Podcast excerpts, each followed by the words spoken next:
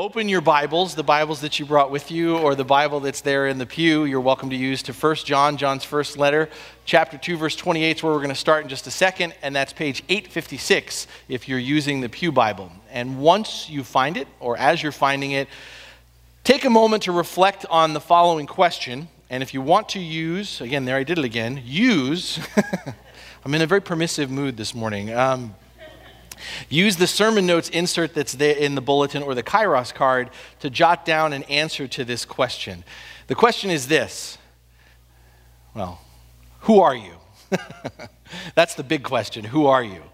I was thinking, as I said to the first service, about having everyone get a name tag when they came in but this was my non permissive side. I didn't do that because I thought it would be cheesy, and I also knew there'd be a handful of you that would rebel and wouldn't do it, and then that would upset me.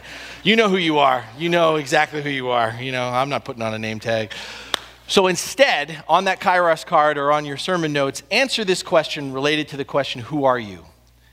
How would you describe yourself to another person? We do this all the time meet someone new, meet someone we don't know all that well. How would you describe yourself to another person? What would you say? Just jot down a couple of words. Describing yourself to another person, what would you say?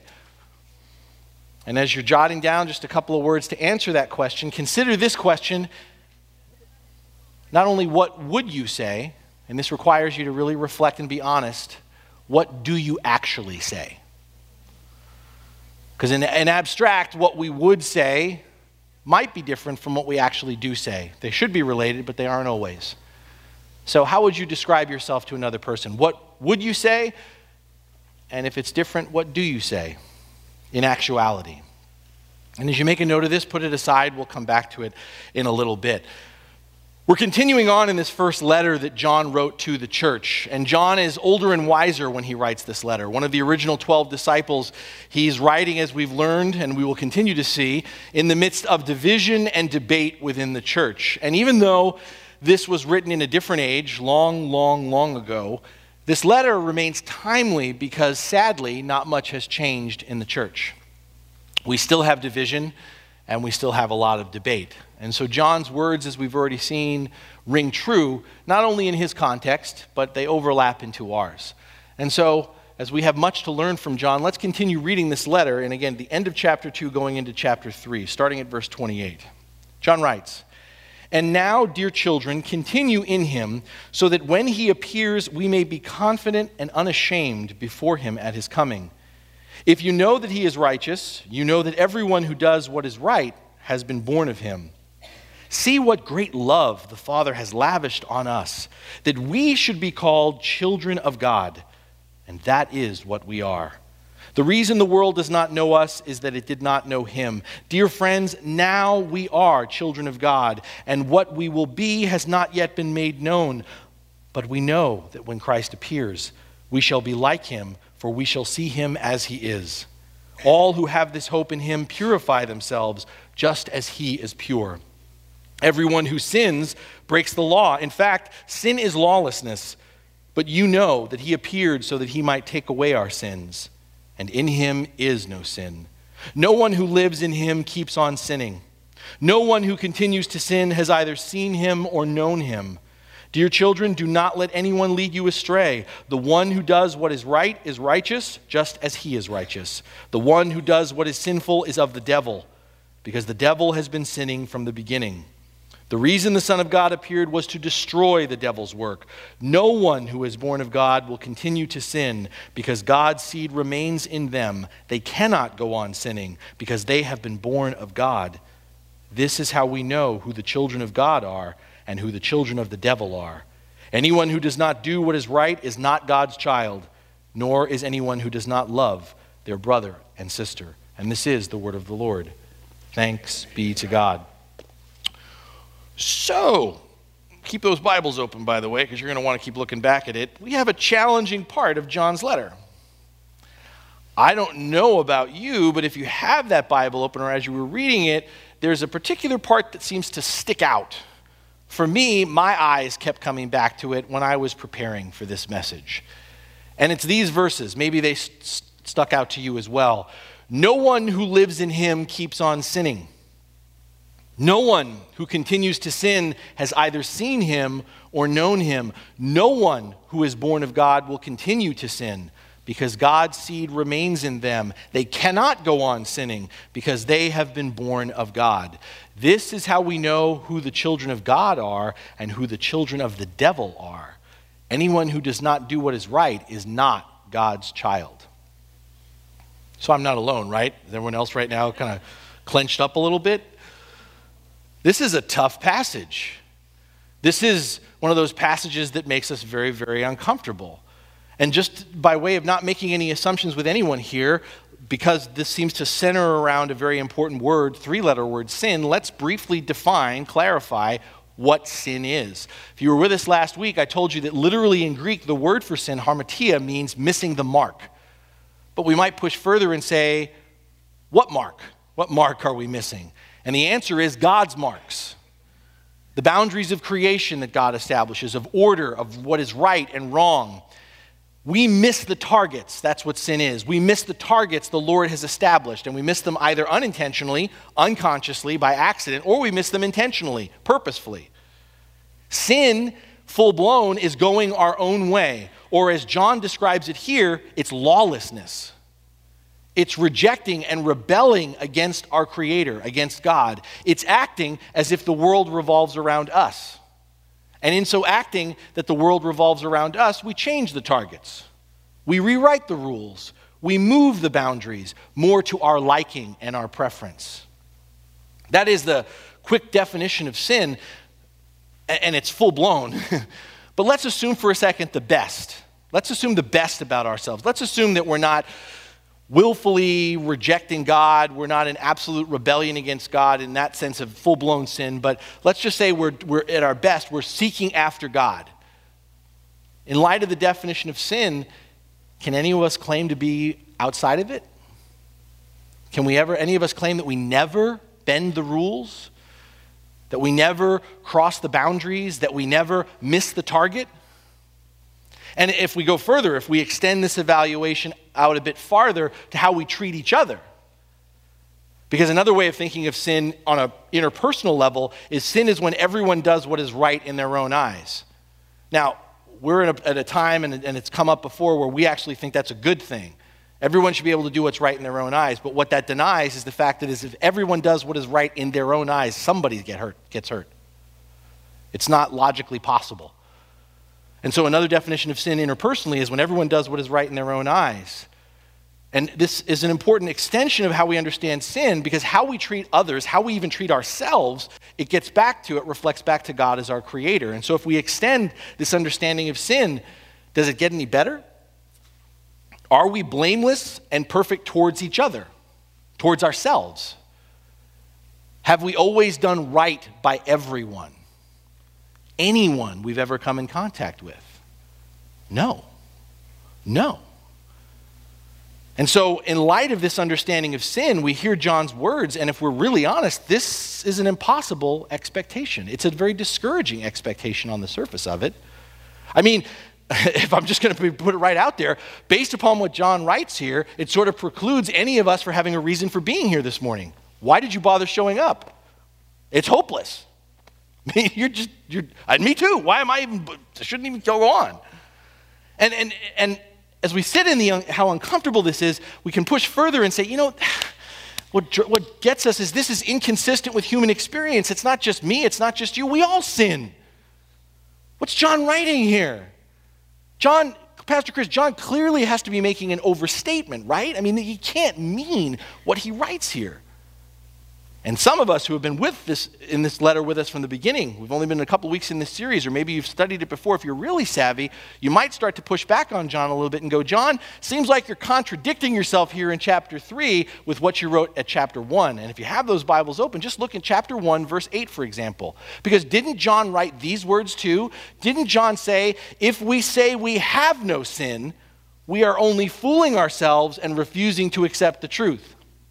John, which way is it? On the one hand, you're saying, hey, fess up. You have sin in your life. You're a sinner. And on the other hand, you're saying, well, if you sin, then you have no relationship with God. Which way is it? Let me give you the first, the obvious if you're looking down at your, your Bible, the English translation tries to do it. The easy resolution to this tension. And it's this this is a translation issue, it's a matter of tense. Tense in terms of how John's writing. John, for John, it's not about when he talks about sin, it's not about the exception, it's about the rule. John is not declaring here that we will never sin. What he's asserting is that if we are a follower of Jesus, if we belong to God, there will not be an ongoing trajectory of sin in our lives. The issue for John is not the occasional act of sin, even though that matters. It's not to be taken lightly, but that's not what John is focusing on. He's talking about the pattern that characterizes our lives. In other words, what John is writing is genuine, sincere followers of Jesus do not want to sin. Therefore, an ongoing lifestyle of sin, of living in willful disobedience or indifference or even ignorance to God, is not possible. So, this gives us a little bit more breathing room, right? Gives us a little bit more where we can maybe engage what John is saying. But there's a challenge here because while this clarification is helpful, if this is where we stop with just these verses that we're immediately drawn to, we're liable to hear John's call to righteousness in the wrong way. We're liable to hear John's call to obedience in an unhealthy and very damaging way. And that's what I want to try to show you briefly this morning. If we're not careful, we'll turn John's words here, even with this understanding that we've just had, this insight, this clarification, we'll turn John's words into a gospel of sin management. You maybe have heard that term before, the gospel of sin management. But if you haven't, what is it? What is the gospel of sin management? The gospel of sin management is where we invert the call to obedience, where we invert the call to avoid sin, where we invert the call to be righteous into just trying to be good. That's the gospel of sin management. And so we hear it as now we've been saved by grace, but now we just need to try to be good. And so as a follower of Christ, we try to watch our language. We try. As a follower of Christ, we try to smile at and be nice to people we really don't like. We try to gossip less and to help others more. We try. The key is we focus on external things, and what that means is that we try to do good in order to be good. That's the gospel of sin management. Another way to put it is we try to manage our conduct in order to shape our character. And this is what it looks like in daily life. In the midst of our inevitable sins, because we, we all make mistakes, conscious or unconscious, we all sin, we just get up and try again. And we just hope for the best in the long term. We hope for the best, even as privately we lament we get to a place of maybe even just ignoring or we begin to doubt because nothing seems to change in our lives. Do you know what I'm talking about right now?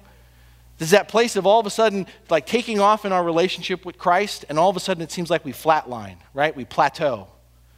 It's that place where we go, well, I, I guess this is as good as it gets. I, I guess I'm just going to, you know, have these little things here and there that happen, and I'll just try to do better. I'll just try real hard. And, you know, I'm covered by the grace of God, but deep down inside, we get frustrated trying to manage those lingering sins, right? We get frustrated because, and we get to a place where we start to even just ignore them. Well, I guess that's just how it's going to be. Oh, well. Or we think, oh, uh, we start to doubt maybe Jesus isn't who I thought he was because I seem to still kind of be struggling in this place. The gospel of sin management is exhausting, right? Because we try and we try and nothing seems to change and we either kind of learn to live with it or we just kind of ignore it or we have, secretly it harvest, harvests doubt in us. And the ironic thing that john in many ways is kind of bringing out is the gospel of sin management ends up ignoring god's plan. The gospel of sin management ignores the lord's intention which is to remove sin from our lives John, this is what John is writing to this church that's divided and debating. This is what John clearly states. John writes it right in the passage that we read that Jesus appeared not just to be some nice guy. Jesus didn't show up just to be some nice guy who talked about God's love and kindness, who offered us a clean slate of forgiveness, a clean bill of health start from scratch. He didn't just show up as a nice guy who promised us a place in heaven after we die. No, John says, these are his words, the reason the Son of God appeared was to destroy the devil's work. In other words, beloved, God doesn't just want to manage the sinfulness at work in our world. God doesn't just want to manage it, compartmentalize it, fragment it.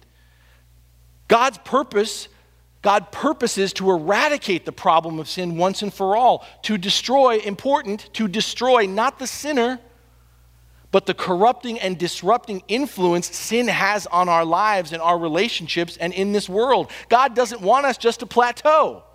This is good news. God doesn't want you or me or our world just to plateau. God doesn't go, well, we kind of got most of it. And sin management is that's exactly what it is. It's kind of saying, well, the stuff that's left over, we'll just file and organize and categorize and put somewhere else. And God's not interested in managing sin. Because managing sin skews our relationship with Him and with each other, right? When you're managing your sin, you're always going, God, I'll just try harder. I guess I'm not trying hard enough. I'm really trying here, God. How come I'm trying so hard? And nothing's happening. It skews our relationship with God. It skews our relationship with, uh, with each other. We try harder. Try harder. What do you mean I'm not trying hard enough? You see what I'm doing here? The gospel of sin management is exhausting and it skews our relationship with God and with each other, and it doesn't work. It doesn't work. And it's why, for many of us, we've walked away or we've fallen asleep in our relationship with Christ. So, what does work? How does God work? What is John trying to say? And this is where context is key. Context is always key biblically. I, have said this to you before, and it bears saying just again, a little brief advertisement. Always be careful of quoting Bible verses out of context. And we do that all the time. This is you can take any verse in the Bible and you can make it say whatever you want it to say if you take it out of the context in which it was written. And many times, you know, we, we practice this sort of fortune cookie faith where there's certain verses we like and we put them up there, but we sort of ignore the context. And the context is always key. Here, if we just look at this passage and all we focus on are the words that John said at the end, we get a very uncomfortable, we can get a very skewed understanding of what John is trying to tell us about sin and our relationship to it. The context is key. And so I take you back to not just the context of the whole letter, but our passage today. Look at where John starts, because where John starts informs where he goes. Go back to verse 28 with me. Go back to 29 and verse 1. Listen to how John starts. And now, dear children, Continue in him, so that when he appears, we may be confident and unashamed before him at his coming. If you know, could also be translated, since you know that he is righteous, you know that everyone who does what is right has been born of him. See what great love the Father has lavished on us, that we should be called children of God, and that is what we are. That is what we are. Context. For John, for John, it's not first a matter of what we do, it's a matter of who we are. For John, it's a matter of identity. John says it repeatedly in this passage and throughout this letter. We are children of God. And this shapes everything else that he's about to say. We are children of God. We say that a lot. We've heard that a lot. What does that mean? First, when we say we are children of God, we are children of God in the sense that we are all created in the image of God. And that means all persons, whether they are believers in Christ or not, part of the church or not, are all children of God because everyone is created in the image of God. And it's out of that understanding that we view, as people of faith, all life is precious. Every life matters. Nothing changes this even if they don't share our faith, because they are created in the image of God. That all are children of God in that sense. However, from the perspective of our faith, our understanding of the story, we understand that something has happened. Something has happened. Sin has corrupted us. We define sin, but now let's go back to what we call in the church original sin. We use that term, original sin.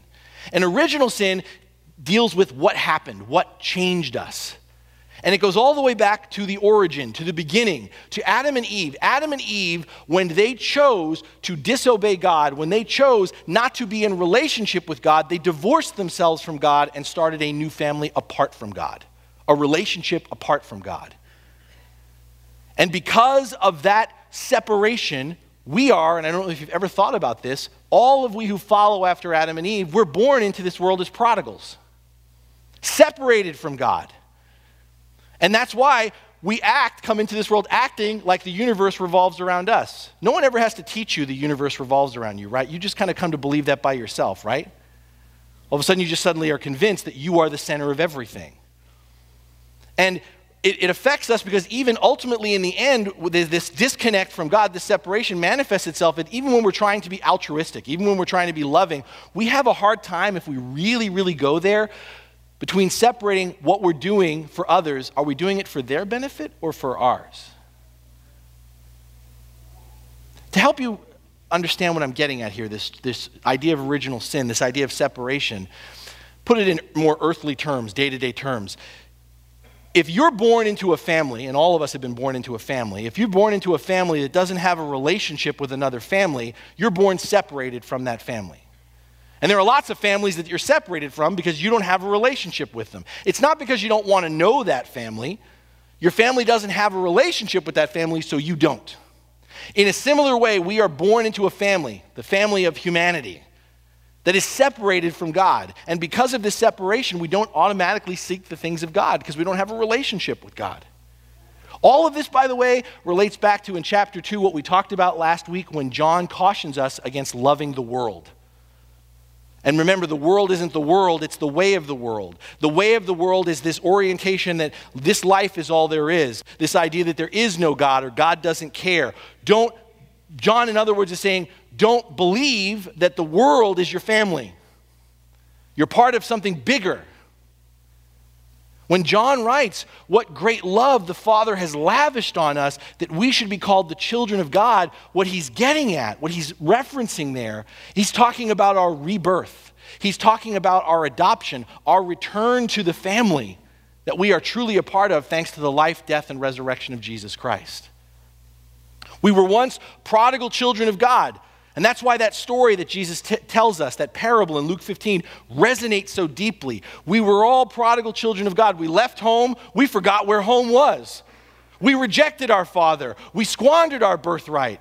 But Jesus comes and cleans us up. Jesus comes and heals us. He carries us home out of the Father's love. So we are children of God in this deeper sense that we have been brought back into our true family by Jesus Christ. By the way, just a little, again, another little sidebar. This is why in the Lutheran Church and in other expressions of Christianity, we practice, we tend to practice infant baptism, which is not to say that baptism at any other age is wrong or flawed at all. But we lean towards infant baptism because infant baptism is acknowledging this idea that on our own, apart from God, we are raised into a different family. But for a family that follows Christ, they're acknowledging this home, this world is not our home. This is not our family. And the act of baptizing a child is reclaiming our family name. So, as that child grows up, even before they make a decision for themselves to say, This is your true identity, this is where your, your identity comes from. It's not defined by what's out there, it's defined by what He's done for you, who He is in you. And that's why we practice infant baptism. Now, Interesting thing is that in both cases, whether we're talking about our initial birth coming into this world as a child of God, made in the image of God, like we talked about first, or if we're talking about our spiritual birth coming into to rediscover, to reclaim our identity as children of God in Christ, in both cases, both cases, earthly and spiritual, we have nothing to do with our birth. We have nothing to do with our birth. In both cases, the love that brings us to life is not something that we bought, that we can buy. It's not something that we earn. It's not something we can withdraw. All of a sudden, we are born into this world. And John in his gospel makes the same argument about our birth in Christ as children of God. We come into this life by the grace of God. Life is given to us in both senses. It's all grace. Life is given to us, it's all grace. What we do with that life is up to us. And even as I say, what we do with that life is up to us, here's, the, here's what is underneath that that is so, for me, reassuring. And I think for John is what he's trying to launch off of. We don't choose our family, right? Anybody choose their family? You may think you do, but the reality is family is family. You can dishonor, you can defame, you can even deny where you've come from, but the irritating reality, and hope, or hopefully the comforting reality, is your DNA remains unchanged. Your family is your family. And so it is with God. Our family is our family. But what John wants us to understand is birth is not the goal of our existence. Birth is not the goal of our existence. And what I mean by that is think about it like this What parent would stop with the birth of his or her child? Can you imagine that? You're in the delivery room, ah, clean up the baby, put it on, oh, all right, you made it, I'm done here. I mean, we would be horrified, right? You know, what parent would just be like, okay, I had a child, I'm good, I'm done, moving on?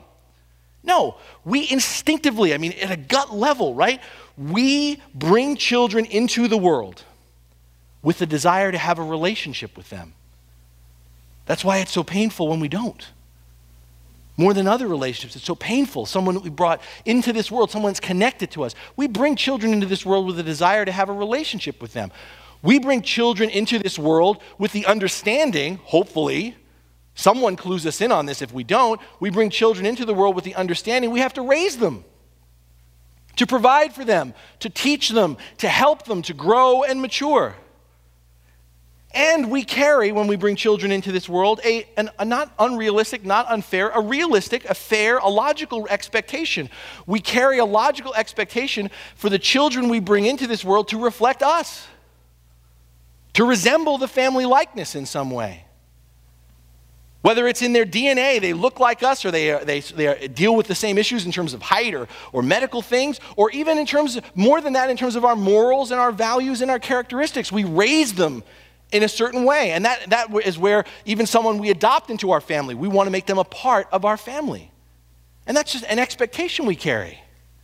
And this, what I've just outlined for you, the desire to have a relationship, the understanding of having to raise them, to help them to grow and mature, the expectation that they will reflect us, that they will resemble our family likeness in some way. This is John's point about how identity, our identity, relates to sin. Our Father isn't interested in birth for its own sake in just making us his children. If it was just about having kids, God could have left us as separated children, as lost prodigals. Yep, they're all mine. Ain't it? Look at how many kids. Wow, am I amazed? Look at how many children I've populated the earth with. No, our Father desires a relationship with us. We have a loving and involved parent who seeks our growth and maturity, who wants to provide for us. We can choose to deny our family, we can choose to ignore where we come from, but our Father will never disown us. Do you understand that? Our Father will never disown us. And if you doubt that, again, Scripture repeats this over and over again, but one verse that I'll just continues to come to mind while we were yet still sinners, Christ died for us. God will never disown us.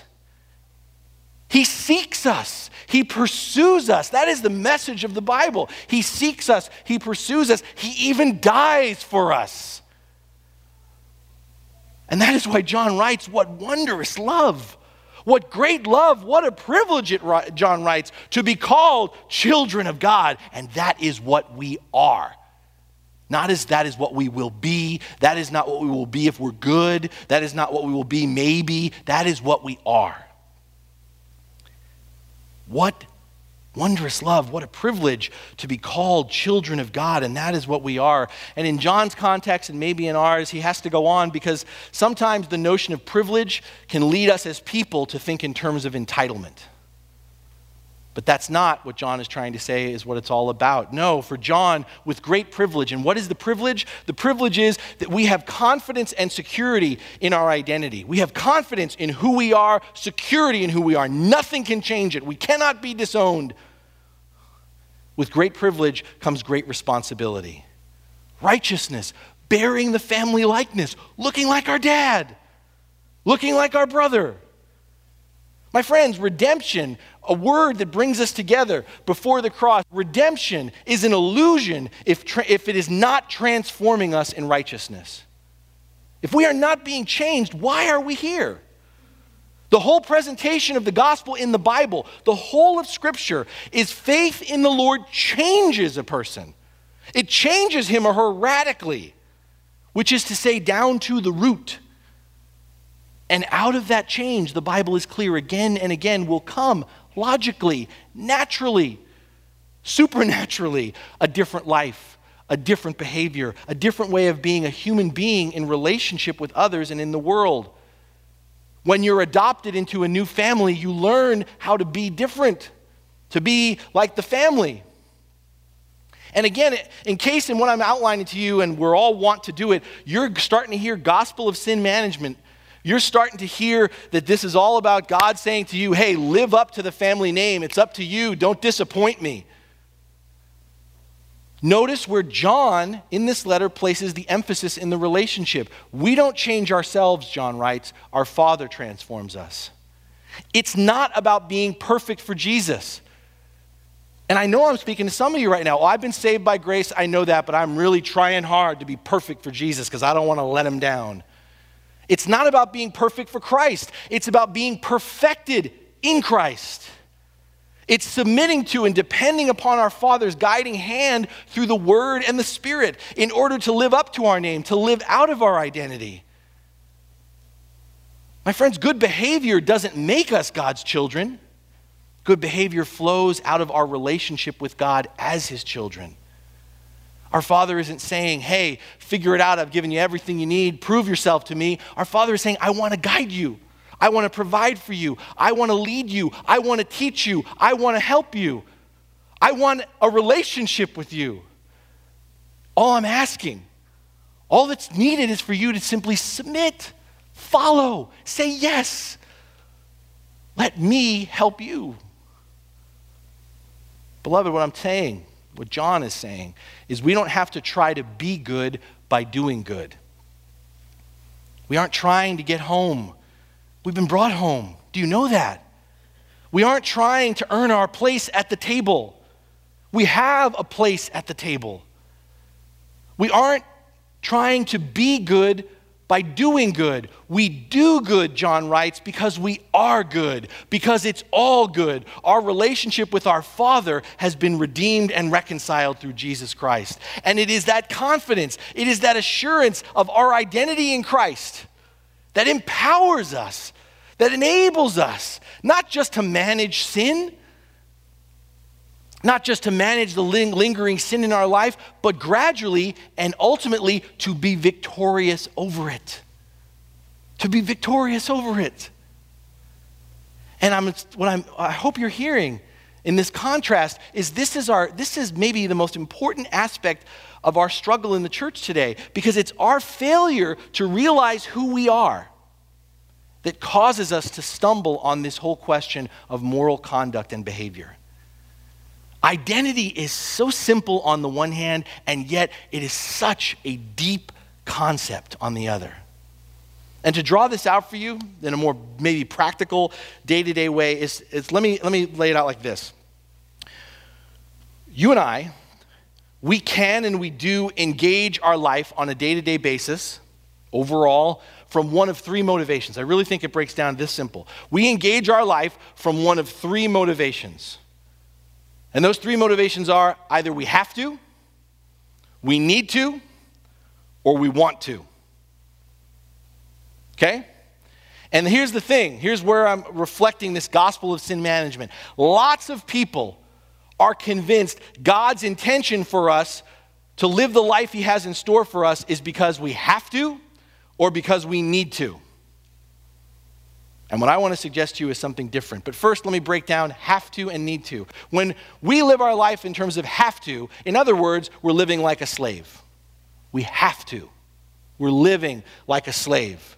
And so we have this resigned submission to God as a lowly servant. And on the one hand, that sounds really, really, that sounds good, right? Because we're submitted to God. But the reality is, is, if we're being really honest, is it doesn't play out we live a double life, right? There's this part of us that l- lays ourselves out, sort of, you know, resigned submission to God. Well, God's God and I'm not. What can I do? But on the flip side, that part of us that, that kicks against that is living that double life. It's living that life that sort of doesn't acknowledge, you know, kind of, I'm not, paying, not really being honest about what's going on here. I'm not going to, you know, no one needs to know. It doesn't bother anybody. Have to is engaging our life with God as if we're just a servant or a slave. That resigned submission, that defeat. I need to. I need to is where we engage our relationship with God out of fear of consequences or the fear of a loss of reward. And this is turning God, it's treating God like an employer, right? Where God's like the worst boss ever. And so our relationship with God is we're trying not to get, you know, in any trouble with the boss, but we're also trying to make sure we get the paycheck. I need to, right? Because if I don't, I might get fired. I might be, you know, I might lose my job. I need to, right? Because otherwise I'm not going to get that paycheck or that bonus, you know? We engage our life out of have to, resigned submission. What choice do I have? We engage our life out of need to. Well, I don't want to get in trouble, or I want to get that reward. And for most of us, that's either or or both and. That's how we think our relationship with God is supposed to be either have to or need to. And the beautiful truth of the gospel, what John is saying in this letter, and he's not alone in saying it in the scriptures, is our Father desires for us to flourish to become who we were created to be, to exist together as He intended, not because we have to, not because we need to, but because we want to. Out of love, out of joy, out of devotion. Stop for a second. Do you honestly think if God is who you think He is, do you think if God simply wanted a relationship with you out of have to, He could not enforce that right now? You don't think that God could strike you down, that God could start doing things in your life to make you a slave if he wanted to? Do you honestly doubt that that's possible? Do you think that if, from a need to standpoint, if God just viewed himself as an employer and you're his employee, that you work for him, that God right now couldn't get your attention very, very quickly? Demote you? Reward you? Is that how you think God works?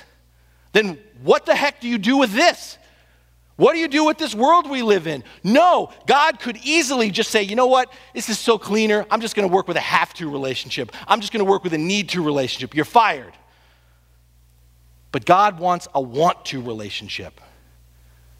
He engages us and He wants our obedience, not as a matter of obligation, but out of confidence with security and filled with pride in being a part of the family, of not trying to be good, but reflecting instead how good God is.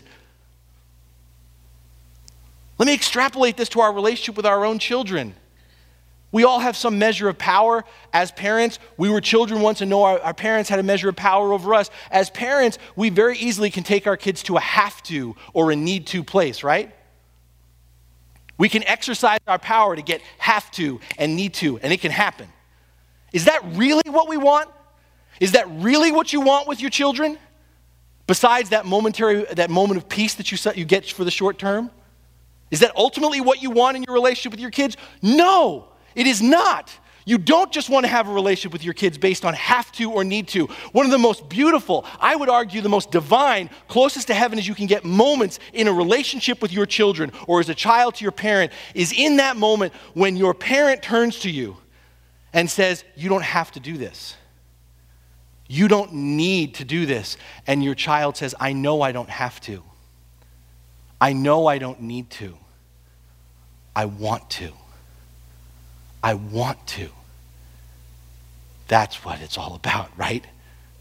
Isn't that the kind of relationship that we want with our children? Isn't that the kind of relationship we want with our parents? And again, our parenting philosophy is you know what? You know what the way we'll shape our, the, the character of our children is we'll punish them we'll restrict them. We think discipline is the end all be all, and there is a place for discipline. Please don't hear me. But discipline, apart from enforcing again and again, reflecting the relationship that our child have, ha, children have, no, let them, letting them know who they are, who they are in your family, who they are in Christ. Ask yourself, you've been on, the, on both sides of it. As, if you've been a parent, you've either been on the receiving end as a child or you're on the, the giving end as a parent. Where does that get you?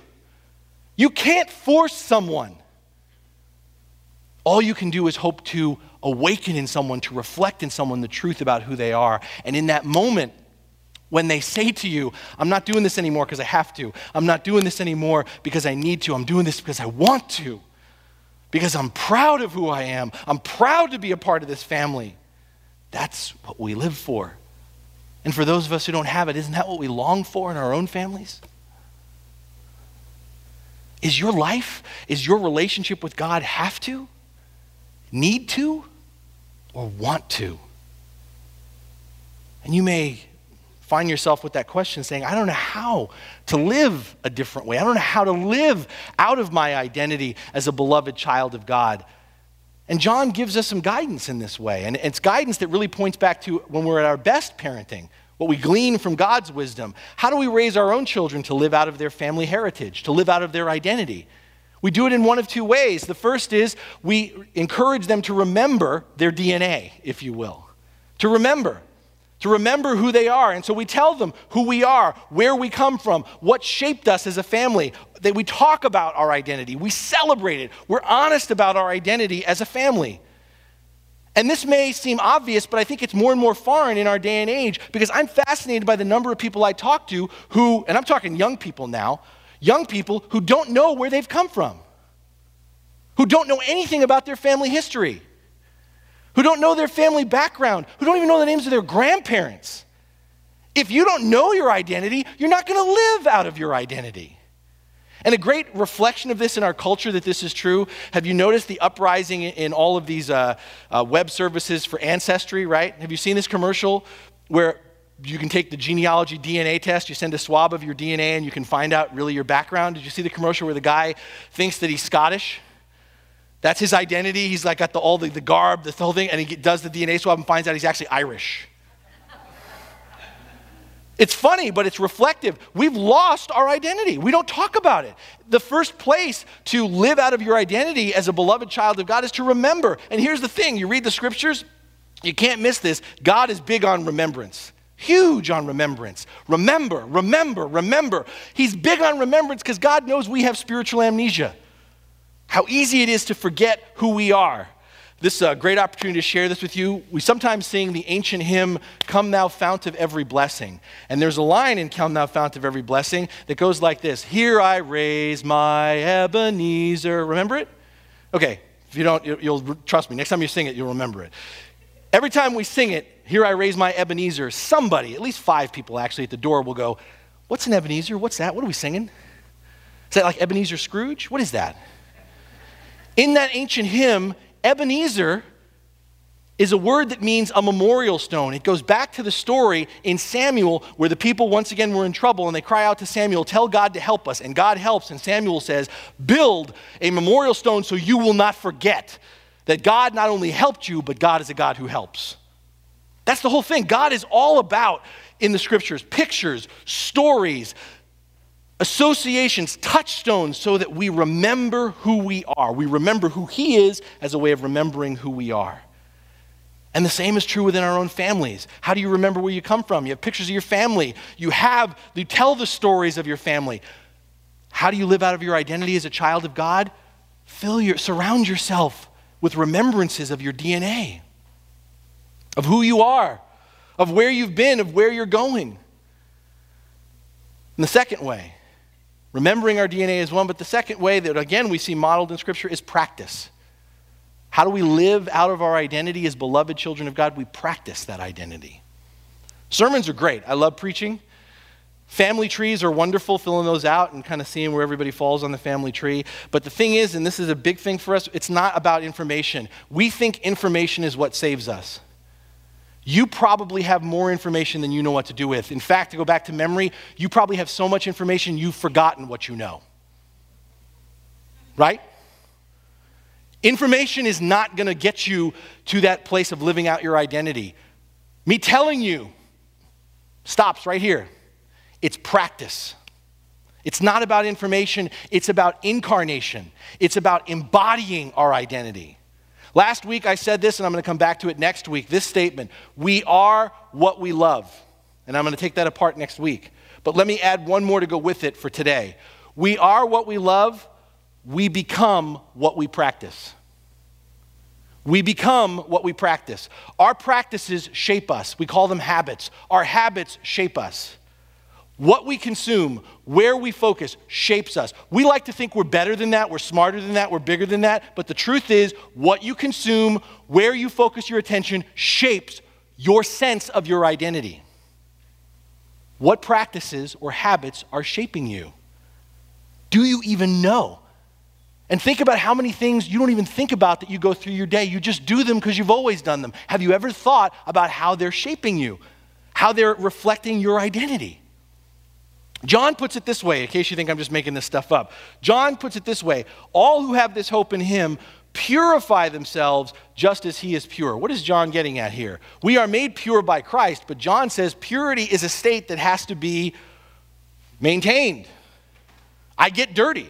I, are you one of those people that you didn't even get around anything you thought was dirty and all of a sudden you've got dirt on you? Right? We get dirty. We have to get cleaned up. We get cleansed. John talks about it in another way. He talks about us being in the light.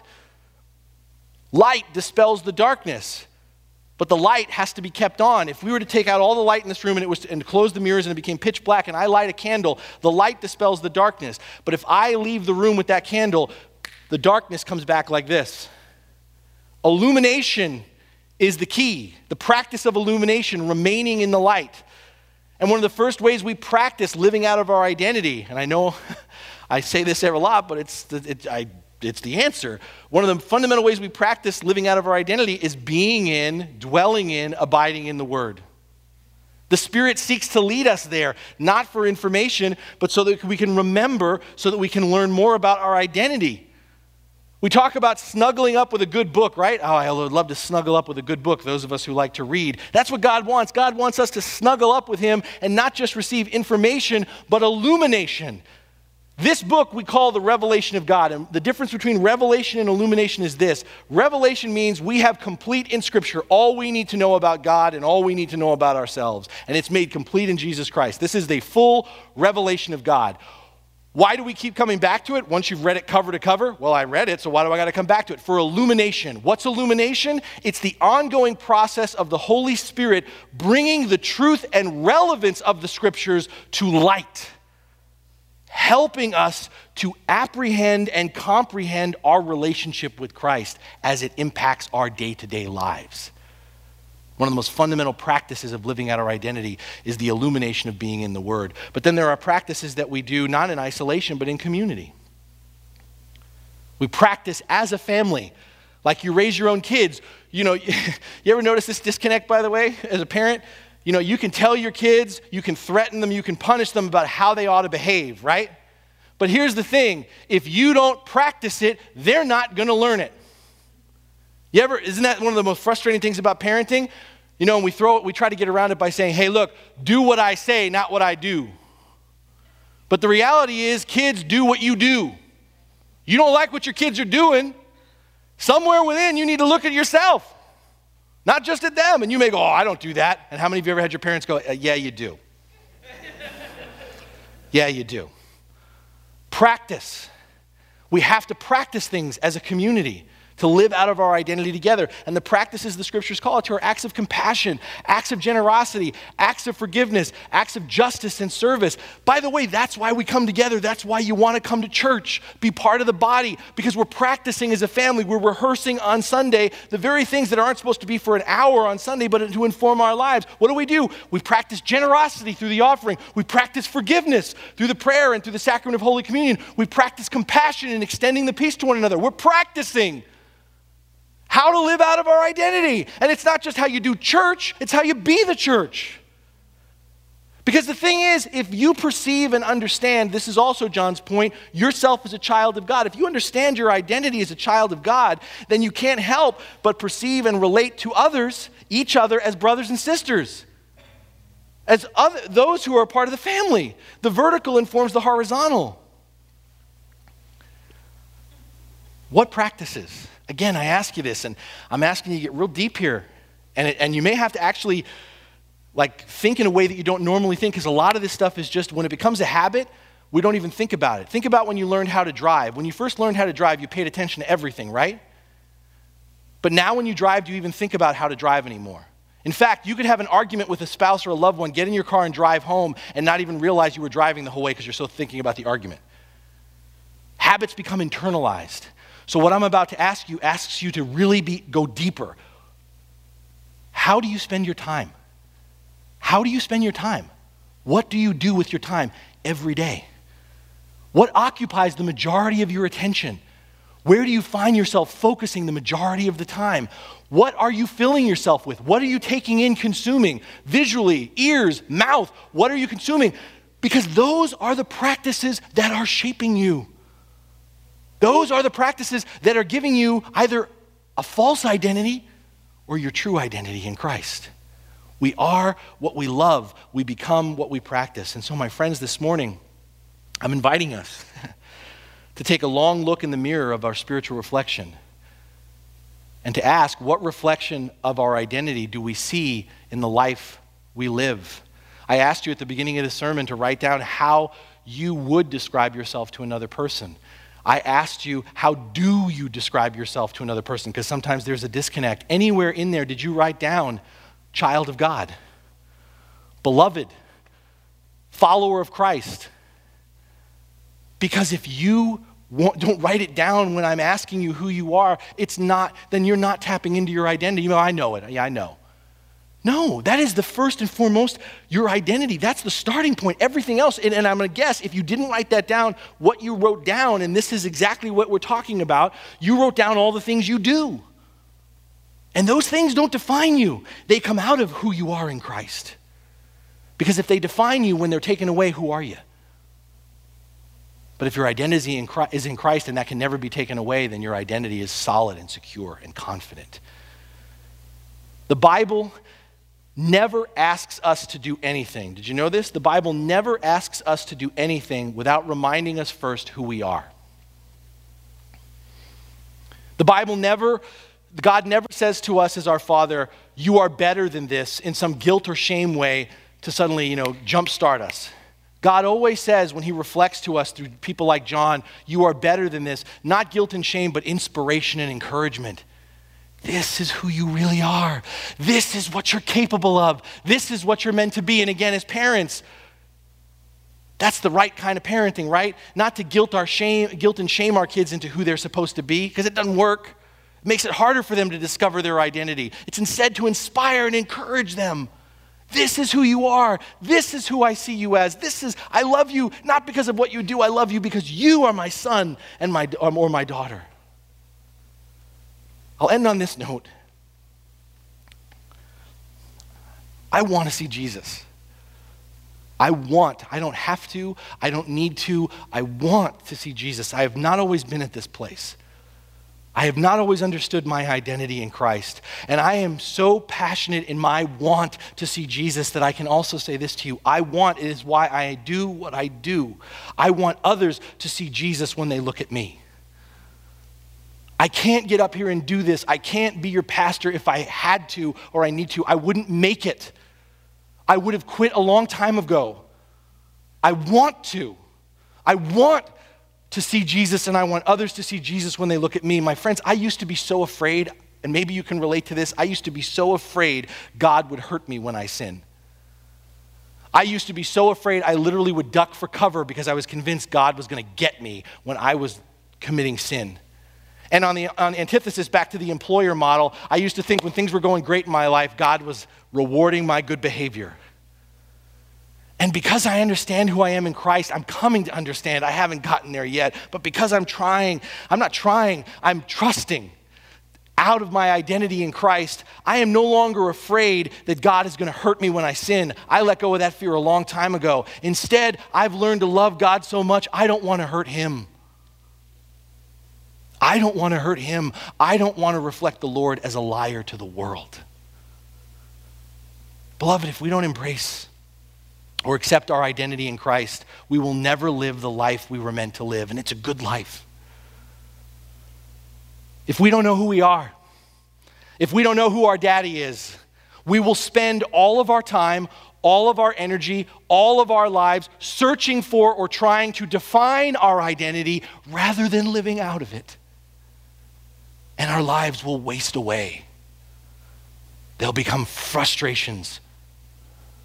Confidence, security comes by abiding, remembering and practicing the truth about who we are, whose we are. Every day, every day, the Spirit is at work in you, Every day, the Word of God stands before you. Every day, the body of Christ is available to you to help you to become your true self, your full self, your best self as a beloved child of God in Christ. So let us, instead of existing as people who are trying to be good, let us realize goodness is ours through the Holy Spirit because we have been made children of God by the grace of our Father through Jesus Christ. And out of that confidence, out of that security, the confidence and security of this identity, let us share the goodness of God in word and deed with those around us, with our brothers and sisters. Amen.